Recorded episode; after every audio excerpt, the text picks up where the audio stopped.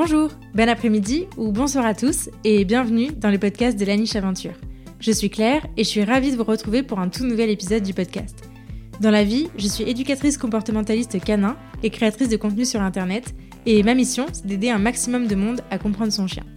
Une fois par mois, je vous partage sur cette série Dans la niche mes réflexions sur des sujets que je rencontre et qui me tiennent à cœur autour de la relation humain-animal et de l'intégration du chien dans notre société. Juste avant de lancer cet épisode, je vous invite si ce n'est pas déjà fait à me soutenir financièrement sur Tipeee si vous le souhaitez, ou plus simplement à vous abonner et à laisser 5 étoiles et un commentaire sympa sur l'émission de votre appli de podcast préféré. Votre soutien m'aide énormément à faire connaître mon travail au plus grand nombre et je vous en remercie. Pour encore plus de découvertes, de conseils et d'inspiration, je vous invite aussi à vous abonner à ma newsletter en barre d'infos de cet épisode. Et je suis ravie de vous retrouver pour un tout nouvel épisode dans lequel je vais vous parler de nos aventures vétérinaires à Charlie et moi, puisqu'on en a eu quelques-unes et c'est un vrai sujet pour nous que les soins, les manipulations, etc. etc. J'avais déjà enregistré il y a quelques mois un épisode avec Iris Castin sur les soins coopératifs. Je vous mets le lien de l'épisode en barre d'infos et je vous invite à aller l'écouter peut-être au préalable de celui-ci ou euh, en complément. Ça vous aidera peut-être à, comprendre un petit peu la complexité du sujet. En attendant, je voulais vous partager notre expérience d'un point de vue bah, comportement avec Charlie et d'un point de vue humain avec mes ressentis et mes états de détresse émotionnelle, n'est-ce pas? Donc voilà, j'espère que cet épisode vous plaira et je vous invite tout de suite à écouter cet épisode. Pour commencer cet épisode, je voulais revenir un petit peu sur l'historique de Charlie par rapport aux soins, aux manipulations, au contact physique, parce que ça, a, je pense, son importance pour la suite. Donc, la première chose que vous devez savoir, c'est que Charlie, c'est un chien que j'ai eu quand il était chiot, quand il était bébé. Je l'ai adopté dans un élevage qui n'était pas ouf, euh, voilà, ce qui n'a pas euh, spécifiquement fait de gros travail de socialisation avec Charlie. Donc, ça comprend euh, bah, voilà, tout ce que comprend une socialisation, mais ça comprend aussi la partie soins, contact physique, etc., manipulation, qui n'a pas forcément eu. Euh, l'autre paramètre à prendre en compte, c'est que euh, les parents de Charlie étaient euh, des chiens de chasse. Donc Charlie est issu d'une lignée de chasse.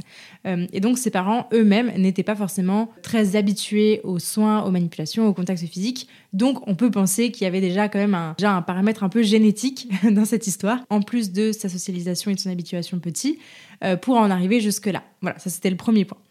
Ensuite, j'en avais parlé au travers de différents épisodes. Euh, Charlie, ça n'a pas été un chiot euh, hyper câlin, hyper pot de colle, pas du tout. Notre relation, elle a mis du temps à se construire, mais notre, relation physique aussi a mis beaucoup de temps à se construire. Euh, je dirais qu'il a bien fallu, je dirais, huit mois pour que Charlie apprécie vraiment notre contact avec nous. Alors nous, on n'était pas du tout forçant, on l'a toujours laissé venir, etc. Mais c'est vrai que euh, voilà, il venait euh, faire la bagarre avec mon compagnon, euh, il venait des fois réclamer un petit peu des gratouilles, etc. Mais c'était vraiment par petites touches et on n'a pas du tout eu un chiot qui va dormir sur nous, qui va rester collé. Il nous faisait la fête, mais il fallait pas trop le toucher et c'était vite, c'était vite assez, il s'en délaissait assez facilement. donc voilà, donc sur le contact physique déjà, ça, ça a été quelque chose qui a mis du temps à vraiment se développer, à devenir agréable pour lui. Euh, et puis par rapport aux soins euh, purs et durs, euh, voilà, moi quand je l'ai récupéré, j'étais toute jeune, j'avais un niveau de connaissance assez bas, je me, voilà, je, lisais beaucoup de choses, je me formais sur beaucoup de choses, etc. Mais j'étais loin d'avoir les connaissances que j'ai aujourd'hui, donc si c'était à refaire, je ferais beaucoup mieux et beaucoup plus. mais en l'occurrence, voilà, j'ai fait ce que j'ai pu avec ce que j'avais. Et donc, Charlie a été voilà, habitué aux soins courants, donc laver les yeux, laver les oreilles, aller euh, chez le vétérinaire euh, un petit peu pour rien, euh, aller chez le vétérinaire pour les vaccins, enfin voilà, un peu le truc de base. J'avais essayé aussi de l'habituer un peu à tout ce qui est manipulation, donc soulever les oreilles, regarder le dessous des pattes, ce genre de choses, etc. depuis qu'il est tout petit. Mais globalement, je pense que je me suis pas hyper hyper bien pris et ça n'a pas été assez, en tout cas, compte tenu de la sensibilité qu'il avait de départ. Voilà un peu pour le topo général de Charlie vis-à-vis -vis des soins et des contacts physiques. Après, évidemment, parce que c'est inévitable dans la vie d'un chien, euh, Charlie a eu des bobos, a eu des petits accidents, a eu des petites euh, chutes, des petites urgences qui ont nécessité bah, d'aller chez le vétérinaire hors visite vaccin, on va dire.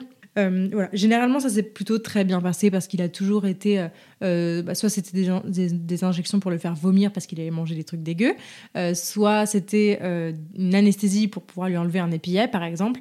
Au début, en tout cas, les 3-4 fois qu'on a dû aller chez le vétérinaire hors période de vaccin, c'était plutôt pour des trucs comme ça. Donc, en gros, c'était une injection, boum, c'était terminé.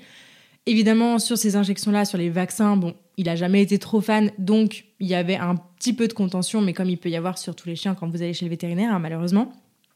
et donc voilà, donc ça a déjà été des expériences répétées associées le vétérinaire à injection, donc à contention. Ça c'est le premier, le premier paramètre.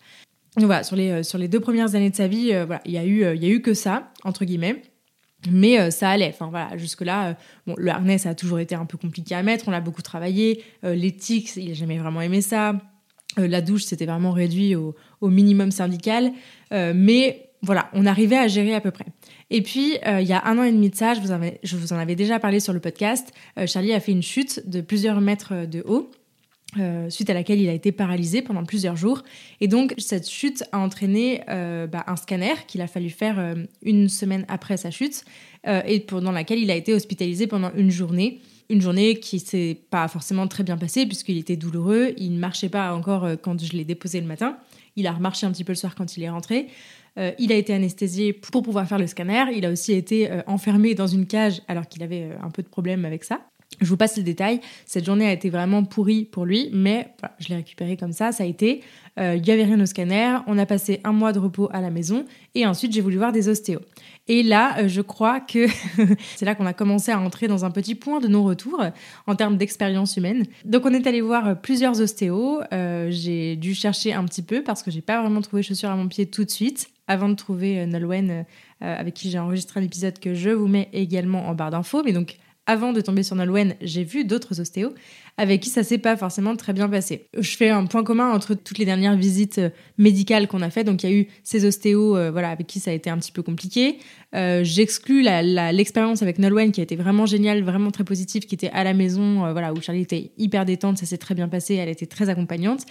Si ce n'est euh, cette, euh, cette bonne ostéo, on va en reparler. Euh, voilà, toutes les autres séances qu'on a faites, les dernières visites, la dernière visite veto qu'on a fait pour ces vaccins, la dernière visite d'un vétérinaire en urgence qui avait eu lieu cet été, notamment, plus ben, l'épisode de pyroplasmose qu'il a fait il y a quelques semaines, on va en reparler aussi. En gros, tout ça a créé beaucoup, beaucoup, beaucoup de mauvaises expériences pour Charlie et moi, où on était sur un terrain déjà un petit peu glissant au départ, mais euh, sur toutes ces, euh, sur toutes ces visites-là dont je viens de vous parler, il y a eu énormément de contentions euh, sur Charlie parce que peut-être à cause de moi aussi, hein, parce que moi je, n'hésitais pas à dire bah voilà il est un petit peu sensible aux manipulations, il va grogner etc. Est-ce qu'on peut aller à son rythme etc. Donc généralement bah en fait ce que ça produisait en réaction c'était bah il est pas prêt contention plus plus. Donc ça, ça n'a pas eu un effet très positif sur Charlie, vous vous en doutez. Et puis euh, pour moi, ça a été une énorme source de stress euh, parce que bah voilà, ça devenait de plus en plus stressant en fait d'appréhender les rendez-vous. Et puis aussi bah, parce que j'ai accumulé les mauvaises expériences euh, humaines lors des séances avec des professionnels de santé qui méprisaient complètement ce que moi je pouvais ressentir, minimisaient complètement ce que je pouvais ressentir, ne tenaient pas du tout compte des signaux de communication de mon chien, alors que moi, bah voilà, plus on avançait, plus j'étais compétente aussi pour euh, lire les signaux de communication de mon chien, savoir que là il était vraiment pas bien, que là il fallait arrêter mais qu'on n'a pas voulu, etc., etc. Donc ça a été des expériences euh, très merdiques durant lesquelles j'ai été obligée de stopper les soins souvent euh, parce que euh, le professionnel de santé n'y allait pas en fait et, euh, et se, fichait complètement du truc. J'ai sûrement ma part de responsabilité là-dedans, c'est certain, mais en tout cas l'état de fait c'est qu'il y a eu zéro prise en considération de mon état à moi dans la gestion des soins de Charlie, ce qui n'a pas arrangé ni de la manière dont Charlie pouvait tolérer ou appréhender la contention pour faire des soins, ni mon stress que je pouvais lui refiler à ce moment-là. Voilà un petit peu ce qui s'est passé du coup sur ces dernières années. Et puis là récemment, euh, on a eu euh, bah, une pyroplasmose puisque Charlie a, été atteint de la pyroplasmose euh, il y a deux semaines de ça. Il a été hospitalisé durant trois jours. Et en fait, là, on est arrivé un petit peu au summum de l'histoire. C'est ça qui m'a donné bah, l'idée de vous faire cet épisode parce que vraiment, j'ai traversé des moments un peu compliqués ces dernières semaines. donc, ces trois jours d'hospitalisation, cette pyroplasmose, ça a généré une double source de stress chez moi. Euh, d'une part, bah, déjà pour son état de santé, évidemment, parce que euh, bah, voilà, il était, euh, il était quand même très infecté de la pyroplasmose avec des symptômes assez peu communs. Donc, on a mis longtemps à mettre un diagnostic sur la pyroplasmose.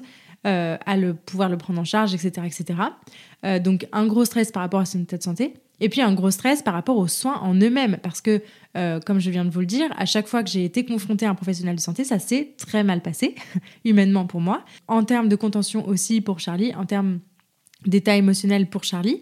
Et donc, c'est vrai que j'étais arrivée à un moment donné où je le voyais ne pas aller bien, mais avec des phases un peu mieux, où je me disais, bon, dans le doute, on va attendre un petit peu parce que j'ai pas envie de l'amener chez le veto euh, si c'est pour rien, étant donné qu'on va encore avoir une mauvaise expérience. Et en fait, ce fait-là d'appréhender le fait d'aller chez le veto, c'est très très problématique parce que bah, il s'agit de l'état de santé de son animal et quand on quand on en arrive à là, et moi c'est le, le constat que j'ai fait en me disant mais mais mais quel débile quoi, quel débile, pourquoi j'ai attendu autant de temps, pourquoi je suis pas allée directement bah, en fait, je culpabilise. vous vous rendez compte que ça me fait culpabiliser déjà pour l'état de santé de mon chien, que ça aurait pu être très dangereux. Bon, évidemment, je l'aurais pas laissé. Euh, voilà, quand euh, quand j'ai vu là, j'ai senti que c'était que c'était trop, que c'était trop avancé. J'ai appelé les vétérinaires d'urgence. Ces derniers euh, mois, ces dernières années, faire appel à un vétérinaire est déjà très très stressant pour moi. J'y pense trois jours avant, et puis plus le plus l'arrivée du vétérinaire ou notre arrivée à la clinique se rapproche, plus je monte en stress et plus je me dis ok, j'espère que ça va bien se passer. J'essaye de d'être en mode action, d'être proactive pour essayer de de pas de pas me faire submerger par le stress, mais l'état de fait, c'est que je suis hyper stressée par le fait même de rencontrer un vétérinaire, d'avoir à lui parler, d'avoir à expliquer la situation, euh, d'avoir à peut-être avoir un conflit avec, parce que euh, c'est parce que c'est vraiment euh, ça comme expérience que j'ai eue à chaque fois. et donc ça, c'est problématique parce que bah, dans cet épisode de pyroplasmode, étant donné qu'au début, je pensais que c'était une mauvaise réaction à un médicament, j'ai mis longtemps avant de me dire, ok, je l'amène chez le vétérinaire. J'ai appelé des vétérinaires qui m'ont dit, ok, on s'inquiète pas, etc., mais sans forcément le voir. Et voilà, et moi j'étais dans un truc où j'avais pas envie de l'amener pour rien parce que j'avais peur de cette mauvaise expérience qui pouvait se, qui pouvait se répéter à la fois pour moi et à la fois pour Charlie. Peut-être plus pour moi finalement que pour Charlie, mais voilà, le fait est que c'était comme ça. Bref, euh, je vous passe les détails. En tout cas, cet épisode m'a mis dans un état de stress hyper, hyper, hyper important. Je tiens quand même à souligner euh, que les vétérinaires qu'on a croisés durant cette expérience de pyroplasmose, que ce soit le premier vétérinaire d'urgence qui est venu à la maison, ou que ce soit l'équipe euh, soignante à la clinique qui l'a pris en charge pendant les trois jours d'hospitalisation, ont été vraiment euh, géniaux, ont vraiment été très guidants, très accompagnants. Et c'était la première fois que je rencontrais des professionnels de santé, vraiment des vétérinaires, qui prenaient en compte mon état émotionnel, mon état de détresse émotionnelle que j'avais à ce moment-là. Et ça, ça m'a été vraiment très précieux parce que c'est ça aussi qui me permet de me dire, OK, bon, maintenant on va avancer, euh, il y a du mieux, euh, moi je vais mieux aussi, je peux me sentir un peu plus écoutée, un peu plus prise en considération, et euh, voilà, là j'ai envie d'avancer et ça, ça va bien se passer. Donc voilà, donc je tiens à souligner, je sais pas si, je pense pas que ces vétérinaires passeront sur, ce, sur cet épisode, mais si un jour c'est le cas, eh ben, sachez que je vous en suis très très reconnaissante. Euh, en tout cas, voilà. Et puis, euh, on est retourné chez le vétérinaire bah, à l'heure où je vous parle hier. Et à l'heure où je vous parle, on est le, hier du jour de la sortie de cet épisode. Donc, ça sera très, très frais. On est retourné dans une autre clinique pour faire la dernière injection. Et là, c'est passé beaucoup de choses. C'est-à-dire que moi, j'ai été totalement submergée parce que bah, je suis retombée un petit peu dans ce truc. C'est un, vétérinaire que je connais pas, à qui va falloir expliquer la situation. Euh, Charlie qui va devoir avoir une, injection qui est en plus assez douloureuse, on me l'avait dit. Euh, donc voilà, donc on était redevenu dans un stress euh, extrêmement important. Heureusement, il y a mon mec qui nous a accompagnés euh, pour ce rendez-vous. Et en fait, moi, je suis simplement sortie de la salle. Mon mec a géré, ils lui ont mis une muselière euh, voilà, qui n'était pas la mienne parce que je voulais pas contaminer la mienne avec une mauvaise expérience. Donc, on lui a mis une muselière, il a été un petit peu tenu euh, et, le, et on lui a fait l'injection. L'injection s'est super bien passée. Une fois que tout le monde a enlevé ses mains, il était ravi, il était trop content, il demandait des friandises à tout le monde. et moi, ça s'est passé hors de ma vue, ce qui était peut-être pas plus mal parce que ça m'a permis de redescendre un petit coup, pleurer un coup, redescendre en émotion. Et, euh, et ensuite, voilà, je suis repartie en me disant, bon, ok, c'est bon, euh, le soin est fait, maintenant cette histoire est derrière nous, je peux en débriefer dans cet épisode. Et puis euh, maintenant, on avance, on, ira, on, ira, on pourra aller que de l'avant. en tout cas, voilà, j'espère que c'était le dernier soin qu'on faisait alors que Charlie n'était pas prêt, alors que moi, je n'étais pas prête. Donc voilà, je vous raconte tout ça pour vous dire que j'ai appris plusieurs leçons de ces derniers rendez-vous et de ces dernières expériences. La première, bah, c'est déjà que moi, j'ai un énorme travail à faire parce que ben, je me suis retrouvée plusieurs fois complètement submergée par mes émotions, par mon stress. Et du coup, dans ces moments-là, bah, je suis plus aidante en fait. Euh, là, euh, mon mec est venu et heureusement parce que sinon, j'aurais pas été en capacité de gérer et j'aurais peut-être dû euh, le laisser tout seul avec avec l'ASV et la vétérinaire. Et c'est quand même gênant de ne pas pouvoir participer aux soins de son animal. Et puis de, surtout de lui refiler ce stress, hein, parce que clairement, à ce moment-là, il y a aussi beaucoup de ça.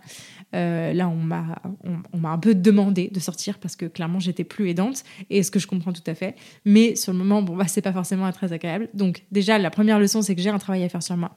La deuxième leçon que je, je tire un petit peu de tout ça, après analyse, en avoir discuté avec mon compagnon, du coup, qui a participé aux soins, ce qu'on en a conclu, c'est que je pense que Charlie craint plus la contention que l'acte de soin en lui-même, puisque l'injection, en fait, il l'a à peine senti. Euh, et vraiment, là où ça a été euh, la libération, c'est quand euh, tout le monde est sorti, en fait. C'est pas forcément quand le soin s'est arrêté, ni même quand le soin a commencé. Il a commencé à grogner et il a arrêté de grogner à partir du moment où on a mis les mains dessus et on les a enlevés.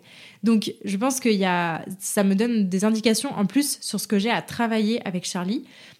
et ça me donne aussi l'espoir de me dire que si un jour on arrive à faire, par exemple, des injections, parce que c'est quand même le truc le plus courant, en coopération, c'est-à-dire avec Charlie qui me donne une position de consentement, le soin qui se fait et ensuite bah, c'est terminé. Ça veut dire que potentiellement, on va pouvoir arriver, si on, enlève la contention, à avoir des actes qui vont se passer en coopération. Et donc ça, c'est vraiment le côté hyper positif de cette expérience, c'est que ça me permet d'avoir peut-être ça comme objectif, ce que jusqu'à présent, j'avais pas du tout parce que je me disais, mais en fait, tout est compliqué, le veto est compliqué, la contention est compliquée, l'acte en soi est compliqué, euh, la batterie d'outils qu'on peut utiliser pour les soins est compliquée, etc. etc. Euh, or, je pense pas tant que ça. Et j'ai plus l'impression que véritablement le point le plus compliqué pour lui, c'est la contention. Donc ça veut dire qu'on va pouvoir travailler dessus et qu'on va surtout pouvoir travailler à plus de coopération. Et ça, c'est vraiment cool. Et puis le dernier point, la dernière leçon que je tire de cette dernière expérience, c'est qu'on n'a pas encore trouvé le bon vétérinaire, traitant en tout cas. Euh, on a trouvé la bonne clinique, je sais que je retournerai là-bas s'il y a des gros cas d'hospitalisation, des grosses interventions à faire, etc. Mais en tout cas, pour ce qui est du vétérinaire traitant, bah, je n'ai pas encore vraiment trouvé euh, parce que euh, bah, trop de passifs sur le vétérinaire traitant qu'on avait jusque-là. Et puis voilà, cette clinique que j'ai testée, bon, était, était bif bof. Ils n'ont pas été de, de, de, grands conseils quand j'ai posé un peu des questions essentielles pour voir un peu leur philosophie, ça m'a pas vraiment convaincu. Donc, on n'a pas encore trouvé le bon vétérinaire. Voilà un peu pour l'historique qu'on a euh, sur les soins, Charlie et moi. Euh, donc, ce qu'il faut retenir de ça, c'est que bah, Charlie, ça a toujours été compliqué pour lui et forcément, plus on enchaîne les mauvaises expériences, plus ça l'est. Mais finalement, la contention l'est peut-être plus que les soins en eux-mêmes. Et moi, de mon côté, eh ben, euh, j'en retire le fait que j'en suis arrivée à une expérience assez traumatisante dans le dialogue, dans les échanges avec les vétérinaires et euh, que pour l'instant, bah, j'ai ça encore à travailler parce que euh, pour l'instant, ça me submerge complètement. Euh, donc voilà, donc plein de choses à mettre en place. Justement, sans transition, en parlant des choses à mettre en place, je voulais vous parler un peu du plan que j'imagine pour la suite, pour qu'on puisse travailler un peu ces points, ces sensibilités, à la fois pour Charlie et pour moi, de manière plus safe et qu'on arrive finalement à avoir des soins qui se passent beaucoup mieux, avec beaucoup moins de stress. Ça serait, ça serait vraiment ça le principal. Donc, il y a vraiment deux parties à mon plan pour la suite. Il y a la partie medical training, entraînement au sein coopératif, et il y a la partie euh, vétérinaire, puisque pour moi, c'est vraiment deux choses euh, assez distinctes, étant donné qu'on peut faire plein de choses à la maison avec de l'entraînement. Mais c'est pas pour autant que ça sera euh, forcément gagné chez le vétérinaire, parce que chez le vétérinaire, il y a toute une phase de d'odeur qui va être compliquée, de personnes tierces qu'il ne connaît pas qui va être compliquée, etc., etc. Donc, pour vous parler un petit peu plus du medical training, déjà, je vous invite, comme je vous le disais au début de cet épisode, à écouter mon épisode avec Iris Castin sur lequel on a parlé euh, des soins coopératifs, puisqu'elle est bien spécialisée, bien calée euh, sur le sujet. Euh, je vous invite à aller l'écouter. pour revenir un peu sur le medical training et vous dire ce que c'est, donc l'entraînement au soins coopératif, c'est donc une manière d'entraîner le chien à vivre positivement les soins et à y être acteur. Donc ça veut dire qu'on va apprendre euh, déjà à respecter le consentement de son chien, on va apprendre à lire ses signaux de communication, parce que c'est vraiment euh, là-dessus que ça va être basé. Euh, et puis, on va aller venir travailler en désensibilisation sur des manipulations, sur des objets, sur des objets qui vont toucher, en veillant à respecter que le chien soit dans une position de consentement et à arrêter l'acte, le, geste, l'introduction de l'objet si le chien bah, retourne sur sa zone de sortie, demande une pause, exprime un mal-être. De cette façon, on va avoir un chien qui va être complètement euh, acteur du soin et c'est lui qui va me dire si oui ou non il est prêt, si oui ou non euh, il est OK avec ça. Etc., etc. Et donc évidemment, plus le chien va être entraîné, plus sa zone de tolérance et son, sa positivité, sa résilience par rapport aux soins va être élevée.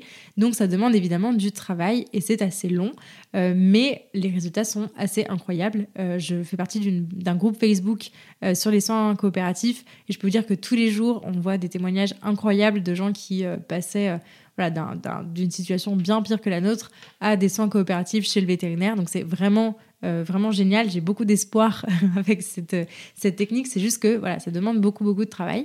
Nous, ça fait déjà longtemps euh, qu'on y travaille avec Charlie. Je me suis inscrite au cours de Muso Plus euh, fait par Iris Castin, du coup, sur les soins coopératifs, il y a, je sais pas, je pense deux ans au moins. Ça fait vraiment longtemps qu'on l'a commencé. On a déjà avancé sur pas mal de sujets, notamment sur la muselière, le port de la muselière euh, est, déjà bien, euh, est déjà bien avancé. Mais typiquement, c'est encore difficile d'enlever des tics, euh, c'est encore difficile de passer à l'introduction de produits, d'objets, etc., etc. Donc on est en train de travailler là-dessus. Pour, sinon, pour ce qui est des manipulations, ça va à peu près. Donc voilà un peu pour vous résumer ce que c'est que le medical training. l'idée c'est, et le, cours en ligne dont je vous parle sur Museplus est vraiment intéressant pour ça, c'est que l'idée, ça va être de monter un plan assez précis avec toutes les choses qu'on voudrait euh, avoir euh, bah, dans sa petite mallette de soins coopératifs, euh, dire que ok, ça c'est acquis, ça c'est acquis, ça ça marche, etc., etc. Il faut passer de telle façon, ça le dérange moins, etc., etc. Donc c'est un gros travail. si jamais vous rencontrez cette problématique et que vous avez envie de travailler ça, vous avez envie de vous faire accompagner, je vous invite bah, soit à aller regarder, à jeter un œil au cours en ligne de Mise Plus, euh, soit de vous faire accompagner par euh, quelqu'un qui est euh, instructeur en soins coopératifs, ce qui n'est pas mon cas. Je vous mettrai un, site de référence où vous pourrez trouver des professionnels qui sont familiers avec ces pratiques. donc voilà pour la partie medical training. Donc ça c'est vraiment ce qu'on va continuer de faire dans nos entraînements hebdomadaires avec Charlie, de continuer de travailler les soins, les petites manipulations, les, les, soins courants du quotidien, etc., etc. Il y a plusieurs paramètres importants et je pourrais pas tous vous, je pourrais pas tout vous citer ici. Mais la première chose quand on travaille en medical training, c'est en fait on va beaucoup travailler sur l'association positive avec l'objet, les manipulations, etc., etc. Et avec tout ce qu'on veut désensibiliser. Euh, l'idée, c'est que bah, forcément, c'est plus facile quand on part de quelque chose de neuf plutôt que quand on part de quelque chose qui est déjà contaminé, entre guillemets, qui est déjà associé négativement. Donc typiquement, euh, le vétérinaire, le cabinet vétérinaire dans lequel il y a eu des soins qui se sont mal passés, c'est associé négativement. Le harnais euh, qui a été très compliqué à mettre, il est associé négativement. Le tirtique qui a euh, peut-être fait mal ou qui a peut-être gêné, etc., il est associé négativement. Et telle manipulation, par exemple, tenir la tête d'un côté pour pas que le chien morde, ça peut être aussi associé négativement. Donc l'idée, ça va vraiment être de venir travailler sur tous ces points qui sont mal associés, en, soit en passant par une désensibilisation, donc on va tout déconstruire pour reconstruire quelque chose de positif. Soit, et généralement le plus simple, c'est ça, et le plus efficace, c'est ça, c'est de changer d'objet quand on le peut, ou changer d'outils, de, ou de vétérinaire, ou d'endroit, pour que euh, on reparte d'une base neutre, une base qui ne veut rien dire parce qu'on ne connaît pas d'un truc inconnu, pour le faire passer du stade inconnu au stade positif. Euh, et donc, typiquement, euh, c'est ce qui m'amène au deuxième point de mon plan, ça va être tout ce qui va être par rapport au vétérinaire, euh, tout ce qui va concerner la partie vétérinaire, et ben moi je, vais je décide de repartir d'une base neutre pour y en faire une base positive. Pour le coup, j'ai pas trop de choix dans mon cas. Euh, chez notre vétérinaire traitant, en tout cas, il s'est passé beaucoup de soins. Avec, euh, il y a eu beaucoup de douleurs, il y a eu euh, beaucoup de, il y a eu de la contention, il y a eu des cris, il y a eu des larmes, il y a eu beaucoup de choses. Donc, je ne, je, je souhaite pas repartir de cette base-là parce que ça serait vraiment trop compliqué. Pour, déjà, mon premier point, pour ce qui est de la partie vétérinaire, ça va être d'en changer, de trouver quelqu'un avec qui je me sens déjà un peu plus à l'aise, moi, pour que mon expérience soit un peu plus positive aussi. Et puis bah, pour qu'on puisse euh, y aller pour rien, qu'on puisse euh, aller passer des moments chez le vétérinaire juste pour faire des exercices euh, qui n'ont rien à voir avec les soins, côtoyer les assistantes vétérinaires, côtoyer les vétérinaires en eux-mêmes et aussi de, les voir dans un cadre où il se passe rien, où cette personne est associée à la distribution de bonbons, ça serait vraiment génial. Euh, donc ça, ça va vraiment, euh, ça fait vraiment partie intégrante de mon plan pour la suite. Euh, évidemment, après, il y aura toute la partie participation aux soins. On va aussi bah, intensifier notre travail, notre entraînement sur, par exemple, les injections. Donc, je sais pas, travailler avec un critérium qui va venir faire des petites, des petits pics sur la peau, voilà, ce, ce, genre de choses, tout en étant en posture de consentement. Et j'adorerais, je rêverais qu'un jour on puisse faire les soins et les vaccins euh, les, prochains vaccins sont dans six mois. J'adorerais que les prochains vaccins puissent se faire en coopération avec Charlie qui a la tête posée sur mes genoux, avec sa muselière qu'il arrive à tenir au cas où, et avec le vétérinaire qui pique sans qu'on ait à toucher euh, Charlie autrement que euh, par ce, vaccin-là. Donc voilà, donc ça, ça va vraiment faire partie intégrante à la fois de la partie sur la partie medical training, entraînement aux soins à la maison, et à la fois la partie généralisation chez le vétérinaire. Le point important que je voudrais, que je voudrais souligner ici, c'est que c'est quand le chien n'est pas prêt. Et ça, c'est une grosse question. On l'a traité notamment dans l'épisode avec Iris, euh, c'est quand le chien n'est pas prêt, qu'est-ce qu'on fait? En fait, quand le chien n'est pas prêt, c'est pas le moment de faire un entraînement, c'est pas le moment de faire du medical training. Vous l'aurez compris, tout l'intérêt du medical training, c'est qu'on va associer positivement des choses, des actes, des objets. Donc, quand on est en situation d'urgence entre guillemets où il faut faire le soin parce que la santé de notre chien en dépend, parce que c'est maintenant, il faut le faire mais que notre chien n'est pas prêt, et eh ben, ce que je vous conseille le plus, c'est la sédation. Alors, il y a différentes façons de sédater un chien. Ça peut être juste des médicaments euh, donnés euh, euh, voilà, qui vont le détendre un petit peu. Ça peut être du CBD, ça peut être des fleurs de bac, ça peut être carrément une anesthésie selon, euh, selon le cas. Euh, en tout cas, il ne faut pas avoir euh, peur de demander une manière de pouvoir sédater notre animal pour que ça se passe le mieux possible, pour que le soin soit le moins négatif pour lui et que ça ne fasse pas trop rétro-pédaler. donc nous, c'est le cas. Charlie, il est, il est sous, sous un traitement chimique quand on va chez le vétérinaire. Honnêtement, j'ai pas vu de grosses, grosses différences, mais typiquement sur la dernière euh, consultation qu'on a eue hier pour, l'injection, j'ai l'impression, même s'il a été en état de stress assez important quand même, il a beaucoup grogné, etc., il y a eu, il y a eu de la contention, j'ai l'impression quand même que l'après, la descente après le soin a été quand même un peu plus rapide que ça ne l'avait été jusque-là. Euh, voilà. Après, bon, c'est pas, c'est pas flagrant non plus, donc je mise pas tout là-dessus non plus. C'est pour ça que j'aimerais bien conserver quand même le traitement pour pouvoir abaisser un petit peu la pression et qu'on puisse travailler en coopération. C'est un peu ça l'idée, c'est de se servir de la sédation comme une béquille. Je veux pas qu'il soit complètement endormi parce que je veux quand même qu'il soit acteur, mais euh, en même temps, je veux pas qu'il soit non plus trop sous tension. Je sais pas si c'est assez clair. Voilà un petit peu ce que je pouvais vous dire euh, par rapport à notre expérience et à notre plan pour la suite. Euh, j'espère que ça, vous, ça pourra euh, peut-être vous inspirer, vous donner des pistes de, de, réflexion, des pistes de travail, vous remotiver peut-être aussi à travailler ces sujets-là qui sont difficiles euh, avant que ça n'en devienne une expérience vraiment négative pour l'humain, comme ça a pu être le cas pour moi et comme c'est le cas pour moi. Si je peux vous donner un conseil, en tout cas, si votre chien est sensible à, certaines, à certains actes, comme la prise de médicaments, les injections, la prise de sang, etc., euh, ou d'autres choses, hein, ou simplement des, des, des, choses beaucoup plus euh, manipulatoires comme de l'ostéopathie, etc. etc. Euh, ce que je vous invite à faire, c'est vraiment de, de, trouver les professionnels qui vous accompagnent et c'est d'éviter le maximum de faire de la contention. donc typiquement, je sais qu'il y a un point qui peut être très compliqué pour beaucoup de chiens, c'est c'est le, tout ce qui va toucher autour de la, tout ce qui va tourner autour de la gueule. donc que ce soit la prise de médicaments, euh, mettre les mains dans la bouche, etc., etc. Ça, ça peut être vraiment très compliqué pour le chien. Et moi, je vous conseillerais toujours d'éviter au maximum de mettre les mains dans la bouche. Par exemple, pour la prise de médicaments, moi, je coupe des gros morceaux de knacky, je mets les médicaments dedans et ça passe ni vu ni connu euh, parce que y a, la knacky est beaucoup plus appétante et beaucoup plus en grosse quantité que le médicament. Je préfère que le chien euh, et manger un gros bout de knacky, mais euh, avec l'assurance que le médicament soit bien passé, plutôt que de m'y reprendre à cinq fois parce que euh, le médicament n'est pas passé au fond de la bouche, au fond de la gorge. Ça, c'est voilà, ça fait partie des actes qui peuvent être très traumatisants pour un chien, bien plus qu'on ne le pense, qui sont très très très difficiles à rétro-pédaler pour reprendre de manière positive derrière. Donc voilà, un peu pour le, pour le tips, médicaments, main dans la bouche, tout ce qui va nécessiter ça, vraiment, je vous conseille de, passer par, par de, l'alimentation extrêmement appétante pour, euh, être sûr déjà que ce soit pris et pour être sûr qu'il euh, voilà, n'y ait, ait pas de souci avec ça. Voilà ce que je pouvais vous dire là-dessus. Euh, et puis, pour terminer cet épisode, je voulais juste faire une rapide aparté sur les tics, qui est un peu un cas pratique pour moi parce que cette expérience avec la pyroplasmose a, été, a, démontré pas mal de choses. alors, pour ce qui est des tiques, vous ne serez pas sans savoir qu'il y a un gros débat entre traitement chimique et traitement naturel pour, euh, pour la prévention contre les tiques. Euh, évidemment, comme euh, beaucoup, beaucoup de gens, j'ai essayé beaucoup de méthodes naturelles contre les tiques pour Charlie. il, a eu une, il a eu un collier en perles de céramique, il a eu une médaille tic clip, il a eu des pipettes, il a eu des colliers, etc., etc. Il a eu beaucoup de choses. Notre situation, c'est que ça n'a jamais enlevé 100%, ça n'a jamais euh, évité 100% des tics. On a toujours eu des tics avec les méthodes naturelles, même si on en avait beaucoup moins et qu'elles étaient beaucoup plus anecdotiques, elles étaient quand même là. Et dans le même temps, euh, en soi, ça m'aurait pas dérangé si j'avais pas de mal à les enlever, il n'y a pas de souci. Sauf que euh, pour Charlie, enlever des tics, c'est devenu le truc très très compliqué. Et l'année dernière, on, on en est arrivé à un point où j'ai failli me faire mordre une fois en enlevant une tic.